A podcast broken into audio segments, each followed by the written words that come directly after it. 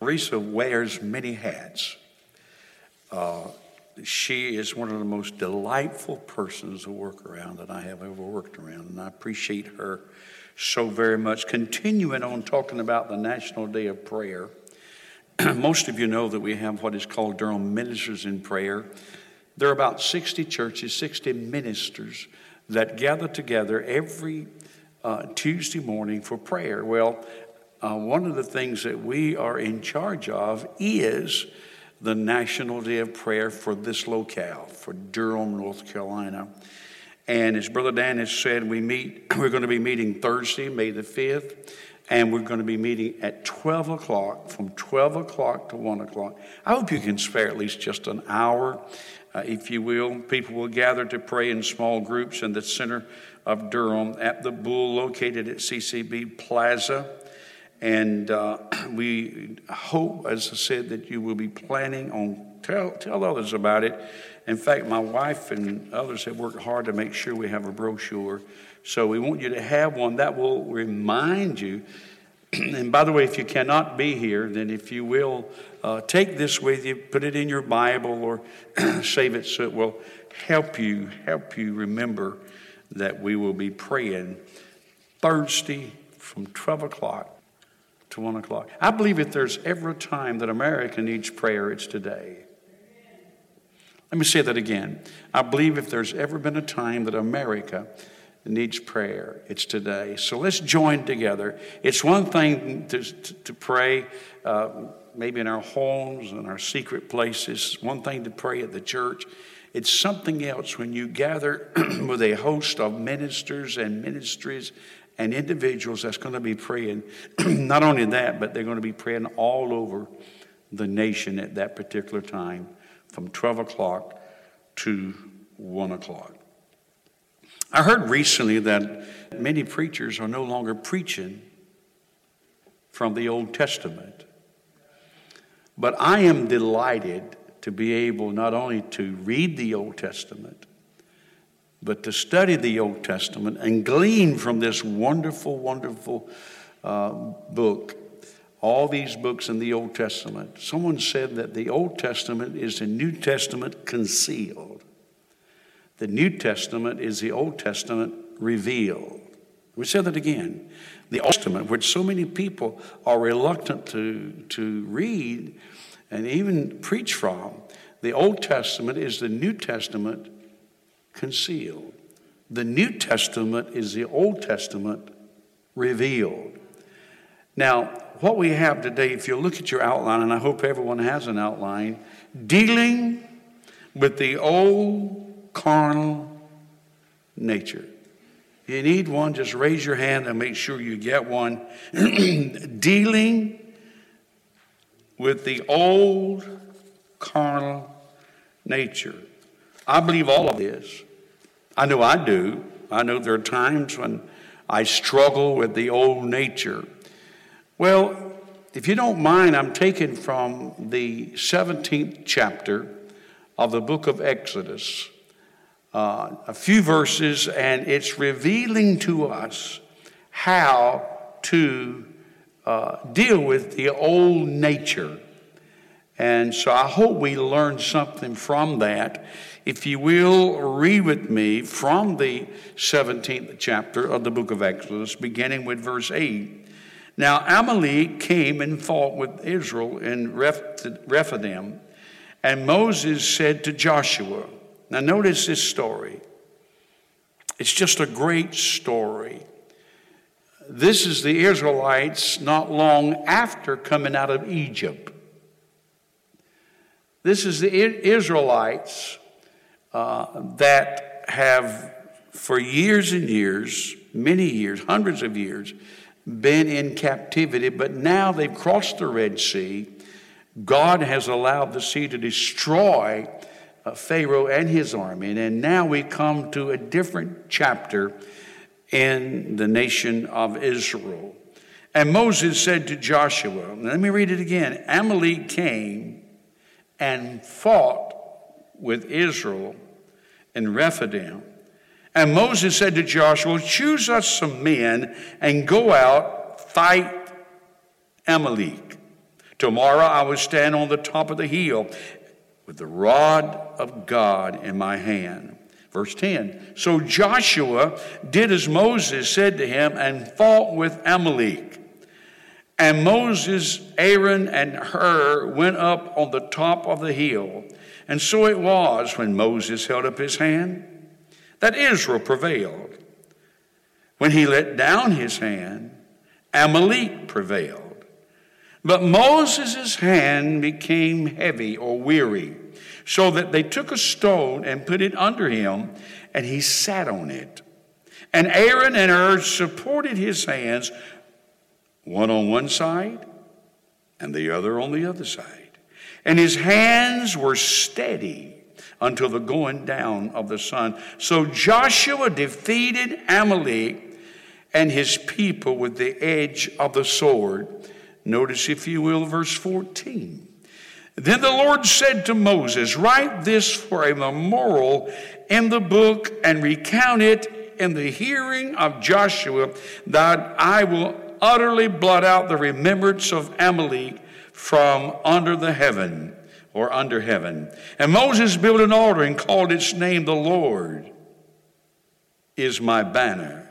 For he said, because the Lord had sworn, sworn, the Lord will have war with Amalek from generation to generation. Father, thank you for your word. Thank you for the Old and the New Testament.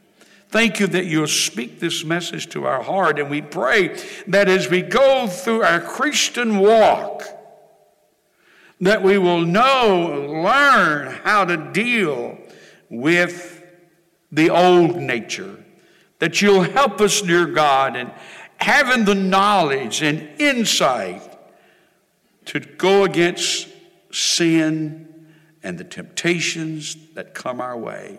In Jesus' name we pray. And everybody said, amen. Notice the introduction. Very enlightening. The introduction is very important here. Up to this point, God had fought for Israel. Israel was commanded to stand still and see the salvation of the Lord. You remember that at the crossing of the Red Sea, and when God fought for them and destroyed uh, the enemy's army. God had been fighting for the Lord. But the command now was to go out and fight. Notice what it says. There is an immense difference between justification and sanctification. The Red Sea is a type of coming across and experiencing a relationship with Jesus Christ. Let me say it again. It's a type, the Red Sea, crossing the Red Sea, being victorious there over the enemy, is a type of you and I being justified through and by the blood of Jesus Christ. But now we come to another step in our relationship with God, and that, my friend, is sanctification. There is an immense difference between justification and sanctification. The one, notice this sentence is very important, the one is Christ fighting for us, the other, the Holy Spirit fighting in us. And until we learn these principles, we learn how to overcome the enemy. One is God fighting, the Lord fighting for us. The other, sanctification, is the Holy Spirit fighting certainly in us. Amalek pictures the old nature. God did not destroy Amalek. If you take the Old Testament and read chapters after chapters and books after books, king after king, they were constantly fighting with this nomad people. God never set them free from that. They were, you see, you and I were saved. We were born again. But the carnality, the flesh, is always there. Amen. It's it's it's it's it's always God, right there. God did not destroy Amalek, but determined to have war with him from generation to generation. Verse sixteen says, "For he said, because the Lord has sworn, the Lord will have war with Amalek." What? From generation, certainly to generation. He was to dwell in the land, but not reign in it. The enemy, the flesh, Satan, the enemy, was to dwell in the land, but not rule, and certainly not to reign in the land. Now, to take this over to the New Testament, to take this over to where you and I live today, I love the book of Romans. The book of Romans is one of the greatest books in the entire Bible. And Paul is writing to the believers at Rome, and he talks about how it, the first chapter is an amazing chapter, speaking of man in his sinful state. And then he goes on to chapter two and all the way to chapter six. In chapter seven, the Apostle Paul is writing in there about the struggles that the believer will have. Look at Romans chapter six, verses eleven through fourteen. "Likewise, you also," Paul said, "reckon yourselves to be dead indeed to sin, but alive to God in Christ Jesus our Lord." So we're dead to sin. Doesn't mean sin is dead. Doesn't mean it's not active in the world. But it doesn't reign in our lives. Sin is not to control the believers. Amalek was supposed to be in the land of promise, but not reigning, certainly in the land of promise. Verse twelve, "Therefore do not let sin" what? Say it with me. "Therefore do not let" what? "Sin" reign in your mortal body. And that's where we're tempted at, cursed in this body. This body with its passions, its drives.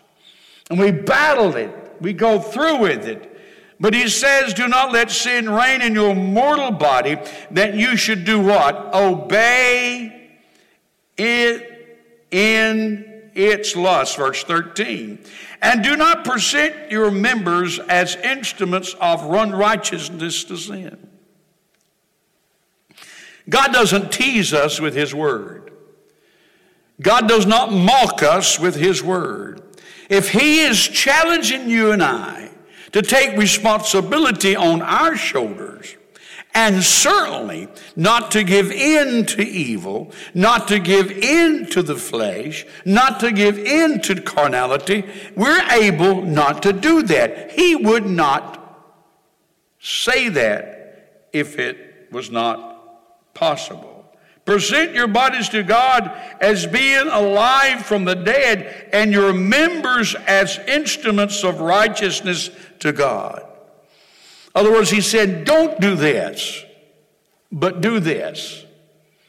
Now, I'm, I'm just believing God today, because I know that all of us, most of us, if not all of us here, are believers. But yet in our struggle, yet we live in a world where there is Satan, where there is sin, where there is temptation.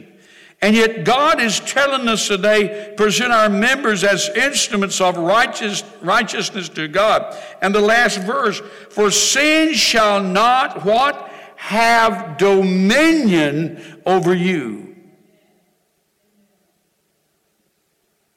So if you're struggling, and we all struggle. I struggled with years with anger. It is an awful, awful bondage. So he's saying today, if we struggle, that struggle, that sin, whether it's anger, whether it's pride, whether it's an addiction. He is saying to us today, those things should not have dominion over us. Amen. Amen. And he goes on to say here, for you are not under the law, but under what? Say it. Grace. We're under grace. And we know it's the grace of God. Now, one of the things that we must learn is that in ourselves, let me, let me, get, to the, let me get to the sermon because it, it brings out a, a, a lot of this. Now, if the Israelites thought that once they had come out of bondage, crossed the Red Sea, got rid of Pharaoh, if they thought their battle was over, they were certainly misled and did not know the truth. And when we come to Jesus Christ, isn't it a delightful thing to be saved? I don't know if you remember when you got saved or not, but I got saved at nine years old, and the joy.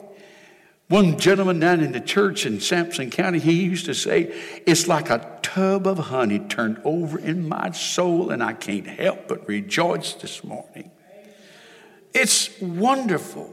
But if you think once we come to Jesus Christ, have that great joy and that honeymoon for a while, if we think we're not going to battle it, we are very misled because we will. We're not to fear. We're not to doubt. We're simply to trust God Almighty. Notice Roman numeral number one on your outline. Functioning by our own strength. Moses said to Joshua, you go gather some men. And I want you to go out and fight the Amalekites. He said, I'm going up on the hill. I'm going to take the rod of God in my hand. And I'm going to be there. And the Bible says that when Moses was on top, he lifted up his hands and the Amalekites were being defeated. I mean, Joshua and the men of Israel were, was driving back the enemy. But after a while, Moses got tired. You see, that illustrated and demonstrated, it says to me, that's the flesh. And the reason that I could not overcome this anger in my life is because I tried to do it in the flesh. If you have an addiction, you'll get up one morning, you'll say, I'll never go back to it again. But if you do it in the flesh or try in the flesh, you will go back to it. If you're dealing with a spirit of jealousy, if you have a spirit of unforgiveness, whatever you're doing, if you try to do it in the flesh, you will not succeed. Amen? And that's the hard part, especially for new converts to understand. I'm trying. I'm trying. And I tried. I'd get so angry. I was raised in a home where there was anger. And I don't have time to go through all the things that we face, but it was awful. And that thing was burnt in me. It was part of the woof and warp of my life. And I would get angry. It controlled my life. I'd say, I'm not going to get angry today. And just as sure as I said, I'm not going to get angry, I got angry. What I'm saying, as long as Moses tried in his own strength, he failed. His hands came down. You fight the enemy, you fight the devil, you fight temptation, and you become weary.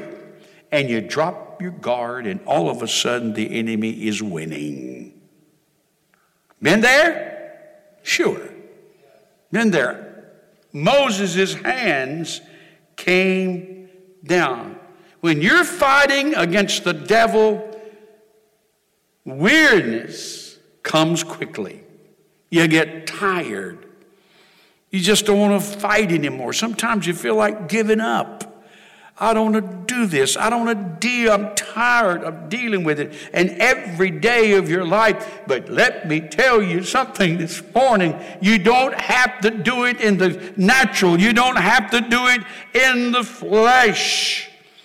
You don't have to function in your own strength. I learned that. It revolutionized my life. You can do that. You can learn that. So what happened? There was this, these two that uh, Aaron and Hur found a stone. They didn't take Moses to the stone. They took the stone where Moses was. And they set him on that stone. Notice, if you will, we find in Roman numeral number one that man has his limits. And you'll find out trying to do it in yourself. They took a stone. The stone is a type of Christ. In him we rest. Amen. Resting in the midst of the battle. I love that. Doesn't matter the, matter the battle. Doesn't matter what you're faced with, doesn't matter the temptation, God gives you strength and gives you rest in the midst of the battle. The Lord's battles are fought with faith and certainly not with the flesh. They took a stone, sent Moses on that stone, Hur got on one side, Aaron got on the other side. They got a hold of Moses' hand, and they lifted him up with that rod of, of God. Here he sits. They hold him up, and they hold him up until going down of the sun. They were persistent. They did not give up. Aaron and Hur. Aaron is a type of Christ our, as our great high priest. The Lord Jesus Christ makes intercession for you and I. Can you say amen? He is my and your intercessor. I like what the writer of Hebrews says in chapter seven and verse twenty-five, and I'm reading this from the New International Version. Therefore, he is able to save completely those who come to God through him, because he always, say always, because he always lives to intercede for them. Jesus looked at Peter, and he said to Peter, Peter, Satan desires to sift you as wheat, but I prayed for you. In fact, if you read the old, if you read the, the Amplified there, it's to all of you. He was really speaking to them all. Satan desires to sift us. He desires to destroy us. He come to kill and to steal and to destroy. But I'm here to tell you, Jesus Christ is our intercessor. He don't give up. He don't stop. He don't go, grow weary. And he's interceding for you even at your lowest point. Woo! He is our intercessor. Jesus said to Peter and all of them, I've prayed that your faith fail not. So when you get weak and you get weary, understand something. It's not just Paul praying for you. It's not just a prayer team praying for you. It's not just a pastor praying for you. Jesus Christ our intercessor is interceding for you and I today. Would you clap there? Come on. That's a good place. Oh, he's interceding for you. And Aaron is a type of Christ, our high priest, who is interceding for us. And that's a persistent intercession.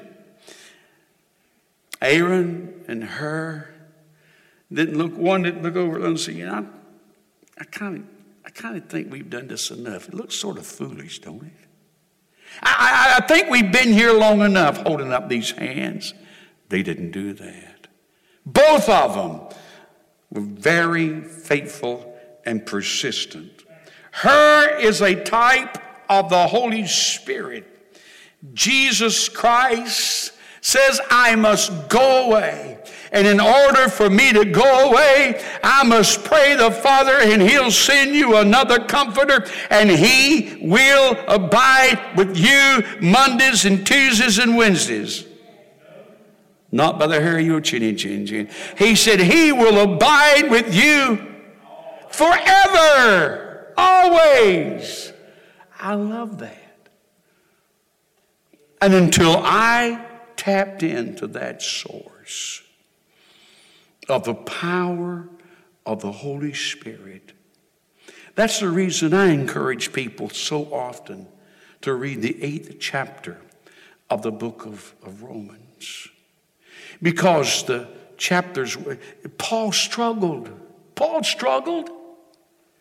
He said, when I want to do good, evil's always there. I find myself wrestling. And that ain't fun. It's hard. It wears you down physically and emotionally and spiritually. And you feel like you just have almost, you're almost ready to give up. Chapters one through seven, Paul writes, and they're great chapters. In fact, I know a minister, well-known minister. He says the seventh chapter of Romans is the greatest chapter. And one reason he says that is because he takes us right to the very source of our, our victory, and that is the cross. Chapter seven takes us to the cross of Jesus Christ. Why people would want to leave out the cross, they forget the very strength of Almighty God. Oh, God. But then you get to chapter eight of Romans. Nineteen times the Holy Spirit is mentioned in the eighth chapter of the book of Romans. Nineteen times. Paul began to focus on my and your resource for victory. Can you say amen? We fulfill God's righteousness by living in the power of the Spirit and according to the Spirit. I didn't write down Romans eight, but would you bring up, honey, Romans eight for me and, and put it on the screen? Uh, if you could bring up Romans eight and then go to verse one and verse two. I want to, to read you something. Romans eight, that's the reason. Look at what Paul said. All this struggle, and we're wondering, God, how can I overcome? Therefore there, or there is therefore, say now. Now, right now, Sunday morning, Sunday night, Monday morning, when you're at work, when you feel yourself the lowest you can feel, there is therefore now no condemnation to those who are in Christ Jesus and who do not walk according to the flesh, but according to the Spirit. Oh, hallelujah. Submit yourself to God, resist the devil, and he will what? Flee from you. For years I quoted that verse, resist the devil. Oh, I'm resisting, I'm resisting, I'm resisting. But don't try to resist the devil until you, first of all, submit to God. Amen?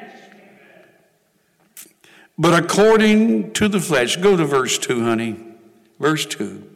For the law of the Spirit of life in Christ Jesus has made me free from the law of sin and death.